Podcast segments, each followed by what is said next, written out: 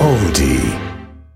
今週は佐藤天彦九段、日本将棋連盟親善大使の鳩康弘さんをお迎えしてお送りしてまいりました。お二人いかがでしたでしょうか？いやー、本当話は尽きないですね。尽きないですね。はい。これ1ヶ月できますね？できますね。やりましょう。やりましょう。いくらでもね、本含まらせられるんですよね。もう、うん鳩さんのお話ももっと聞きたいんですが。はい。うん本当になんかあの、ちょっと意外な共通点とか、うんもちろん違うところとか、はい厳しさ、あの、裏話が聞けて非常に興味深いいや僕も楽しかったですはいありがとうございます。まだまだありますよ。ね。はいあの、そのまだまだをまた来週もスタジオにお二人お越しいただいて、はいいろいろと伺っていきたいと思います。よろしくお願いいたします。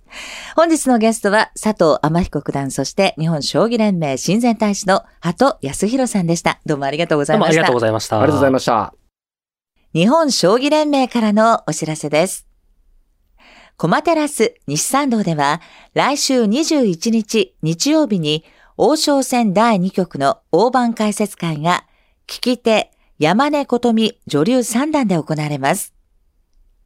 ギャラリーでは様々な将棋展示物、将棋グッズの販売も行っておりますので、ぜひ足を運んでいただければと思います。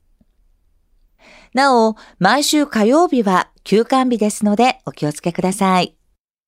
お送りしてきました、コマテラスへようこそ。いかがでしたでしょうか？今回はお二人のゲストをお迎えし、賑やかにお届けしてまいりました。一見縁がなさそうに思える将棋とサッカー。プロに対するリスペクトはどの世界にも存在するものですよね。来週はどんなお話が伺えるのかとっても楽しみです。ラジオの前の皆さんには、騎士の存在、身近に感じていただけましたでしょうか？どんなことでも結構ですので、番組の感想、ぜひお寄せください。